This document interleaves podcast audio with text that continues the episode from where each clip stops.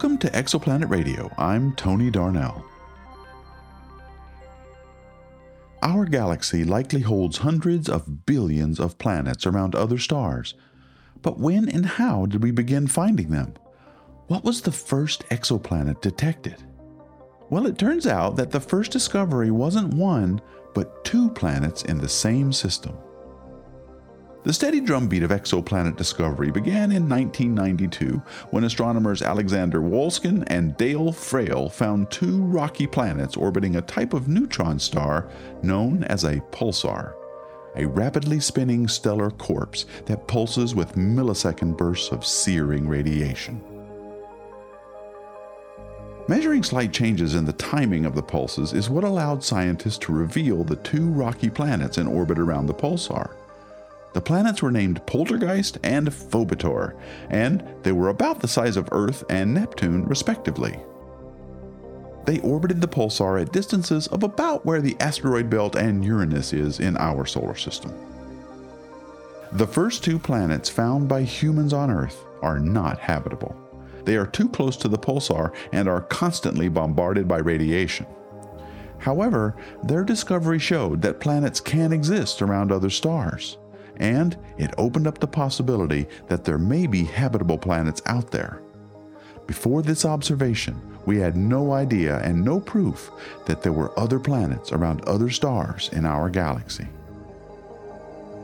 Finding these planets around this spinning star essentially opened the floodgates and hinted that there must be planets everywhere because if we can find planets around a neutron star, which is a very harsh environment, then the planet production process must be very robust.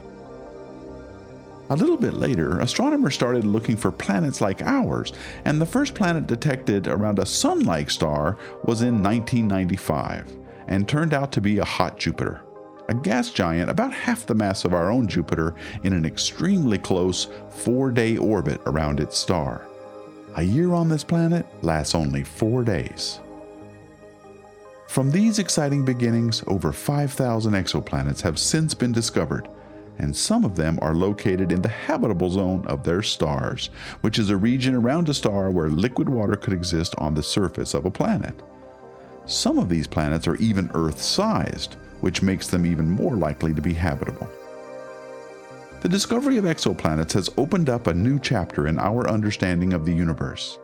We now know that planets are not just a unique feature of our own solar system, but are common throughout the galaxy.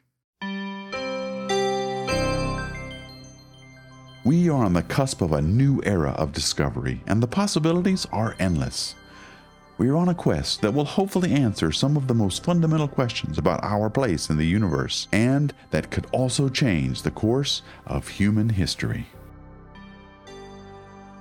Exoplanet Radio is produced by Deep Astronomy. The music was composed by Geodesium and available at LochNessProductions.com. Get all episodes at exoplanetradio.com or anywhere you subscribe to podcasts.